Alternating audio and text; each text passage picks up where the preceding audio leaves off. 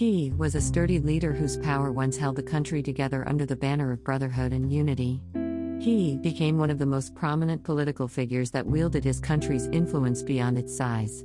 He was seen by some as a strongman who oversaw one of the most prosperous periods this region has ever had. Above all else, he was hailed as the creator of modern Yugoslavia, when hundreds of foreign delegates from both communist and non communist states were bidding his last farewell in the House of Flowers, just inside the National Yugoslav Museum in Belgrade. He was Josip Broz Tito. Greater than I am the leader of one country which has two alphabets, three languages, four religions, five nationalities, six republics, surrounded by seven neighbors, a country in which live eight ethnic minorities. Josip Broz Tito. Originally constructed in 1975, this House of Flowers, used to be Tito's winter garden in the vicinity of his official residence, is now where he peacefully rests. Despite being born in Croatia under the Austro Hungarian Empire, he instead opted for being buried in his simplistically beautiful garden with two parallel corridors on each side. On the opposite of the entrance was a snowy terrace with a city view of Belgrade. In accordance with his personal wishes, Tito's grave, with a grandiose protruding slab of white marble with his name in gold, is long intertwined in the central greenery. Besides him is his wife, Jovanka Broz, joined in 2013. We stood still when we were all inside the mausoleum in serenity, losing in the moment a while longer when paying tribute to this legendary leader. From the other side of the exposition hall, there lays his work chamber and numerous personal items like his identical uniform, as well as handwritten letters of greetings from delegates within the Federation or foreign countries. What promptly caught our heed was the exhibition of over 2,200 relay batons in different shapes, as an annual token of celebration to Tito on Youth Day, 25th May, also Tito's birthday. Each year, there was an endless throng of pedestrians gathering along the main route. People were having a glimpse of the batons which would be presented to Tito in the Yugoslav People's Army Stadium in Belgrade, for conveying sincere wishes for long life and good health to their honorable leader. The runners grasped hold of one of them, passed on to the others, and it was hence like the Olympic flame, traveled all around the Federation and thus became the symbol of the Yugoslav years. Such colorful array of gifts illustrates how Tito constructed nation's image as youthful and sportive, and at the same time helped enhance citizen social cohesion to consolidate Yugoslavia under the banner of brotherhood and unity. After the Second World War, Tito declared to promote a new Yugoslav identity that would coexist with the constituent republics and ethnicities within six main nations throughout the communist era. At home, during his subsequent 35 years in power, his personality cult, especially images of his enjoyment towards Cuban cigars and whiskey, became the defining propaganda figurehead of the Federation.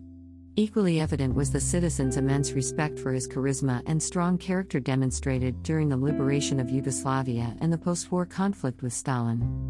Externally, although Tito was celebrated as the leader of Europe's largest guerrilla campaign by 1945 ever, his true ascent as a world statesman soared after the split with Stalin. As the pioneer in a diplomatic policy of non aligned movement, he was dedicated to mutual prosperity and advocated of a middle course in the midst of the bipolar world order. For one thing, Tito affirmed his will not to succumb to Stalin's desire in turning Yugoslavia into a Soviet satellite state or taking part in the Warsaw Pact. For another, it enabled Yugoslavia to remain neutral of the East West divide during the Cold War, and to promote a non confrontational policy towards the United States, which successfully played off one superpower against the other. As the country distanced itself from the Soviets in 1948, internally, Tito commenced its unique way to socialism under his strong political leadership.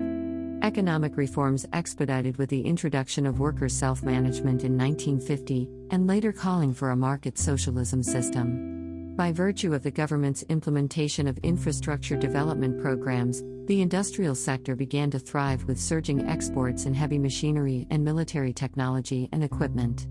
Due to the increase of liberalization and decentralization, open borders trade improved and foreign investment enhanced. Hence, Yugoslavia was steadily endowed by an economic boom, with its average soar of 6% of GDP for two decades. Greater than it was a time of safety and security, a working father could support a whole family, education and healthcare was free for all. Yugoslavia had a good reputation around the globe. Josip Joska Broz, Tito's grandson. Nevertheless, despite some freedom in economic management, political rights, such as democracy and individual rights to dissent from governmental decisions, were severely repressed. Without permitting free and fair elections, free speech, or freedom of association, strict order was imposed from the top. Whoever Tito perceived as a stumbling block to his ultimate control was persecuted, or arrested and sent to the labor camp, with thousands of citizens being detained for speaking out against the regime, or just blatantly expressing divergent views. For fear of ethnic identity placing above national loyalty, nationalist sentiment within Yugoslavia, though apparent, remained contained largely, sometimes forcibly, like in the Croatian Spring in the early 1970s. Perhaps Tito had never thought of his country, once he called for brotherhood and unity built by his firm grab of power, was at last marred by the powerful rise of nationalism and ethnic tensions after his death in 1980, which in turn triggered the downfall of the Federation in 1992. Yet, although some blamed him for the bloody wars that tore the regions apart, his unassailable position that led Yugoslavia to flourish economically and internationally, indeed, gained wide credits. How would history comment on this controversial leader, whether he was a charismatic marshal that won public hearts, an authoritarian that repressed political opponents, or a benevolent dictator, still hinges on our interpretation.